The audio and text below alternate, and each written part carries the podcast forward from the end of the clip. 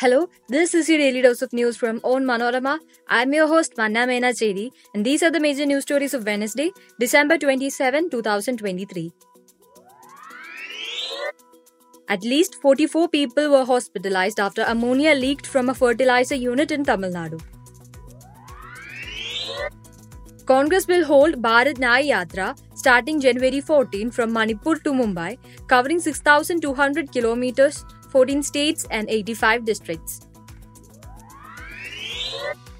Central government decided to ban Muslim League Jammu Kashmir Masrat Alam faction under Unlawful Activities Prevention Act.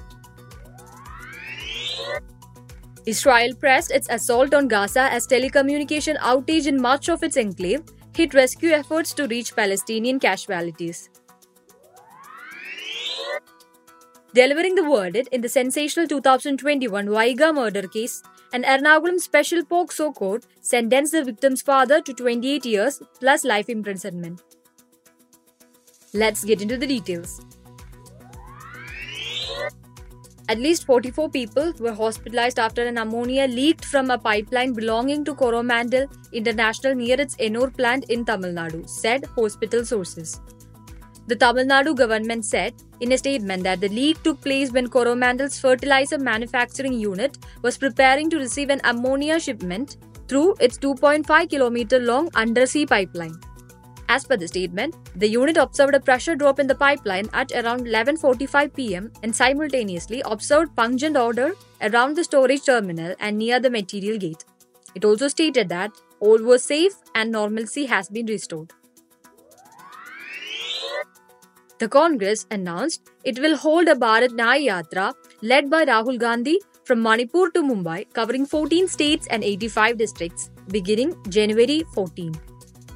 The Yatra will conclude on March 20, covering around 6,200 km, traversing Manipur, Nagaland, Assam, Meghalaya, West Bengal, Bihar, Jharkhand, Orissa, Chhattisgarh, Uttar Pradesh, Madhya Pradesh, Rajasthan, Gujarat, and Maharashtra. The Yatra was announced following the unanimous resolution of the Congress Working Committee on December 21 that Gandhi should undertake the second phase of the Bharat Jodo Yatra from the east to west.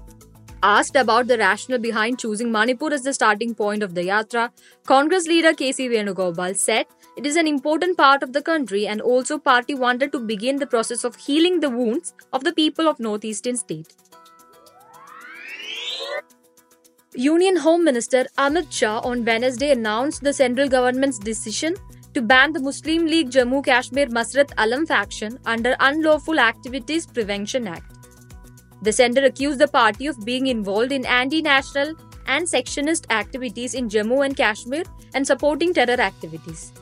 Announcing the ban, Amit Shah said, Prime Minister Narendra Modi government's message is loud and clear that anyone acting against the unity, sovereignty, and integrity of the nation will not be spared and will face full wrath of the law. Israeli forces pummeled central Gaza by land, sea, and air on Wednesday, and a telecommunication outage in much of the enclave hit efforts to reach Palestinian casualties after Israel's military chief said the war on the Hamas would grind on for months. Israel Chief of Staff Herzi Halevi said the 11 week old war would last many months and there were no magic solutions or shortcuts. Since Hamas killed 1,200 people and captured 240 hostages on October 7 in the deadliest day in Israel history, Prime Minister Benjamin Netanyahu has responded with an assault that has laid much of Hamas ruled Gaza to waste. Apart from the reported 21,000 Palestinians dead, thousands more are feared to be buried under the rubble. Nearly all the encave's 2.3 million people have been driven from their homes, many several times. Gaza authorities buried 80 unidentified Palestinians on Tuesday, whose bodies were handed over by Israel through Kerem Shalom border crossing, the health ministry said. The Ernakulam Special POCSO Court on Wednesday found Sanu Mohan guilty of murdering his 13 year old daughter, Vaiga, in the sensational case that shocked Kerala in 2021. The court sentenced him to life imprisonment and 28 years rigorous imprisonment for other charges, including kidnapping, drugging, and destroying evidence. Delivering the verdict, Judge K. Soman ordered that Sanu serve 28 year imprisonment first, followed by the life sentence. According to police, Sanu hatched a plan to murder Vaiga and flee to escape his creditors and start a new life. He also tried to stage a suicide bid to mislead the investigation, the charge sheet stated. Sanu had told the police that he had tried to take his own life after killing Vaiga. However, the police found that he was lying. Vaiga was found dead by drowning in the Muttar River in Kochi on March 22, 2021. A day before, Sanu left his wife at Alappuzha in a relative's house, after which he returned to his flat at Kangarappady in Kochi. Subsequently, both of them went missing and a complaint was filed by some relatives with police. While an investigation was launched for Sanu and his daughter, Vaiga's body was located in the river.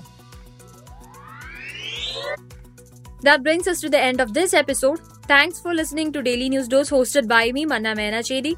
Daily News Dose is produced by Vishnu Muralidharan with technical support from Idea Brew Studios.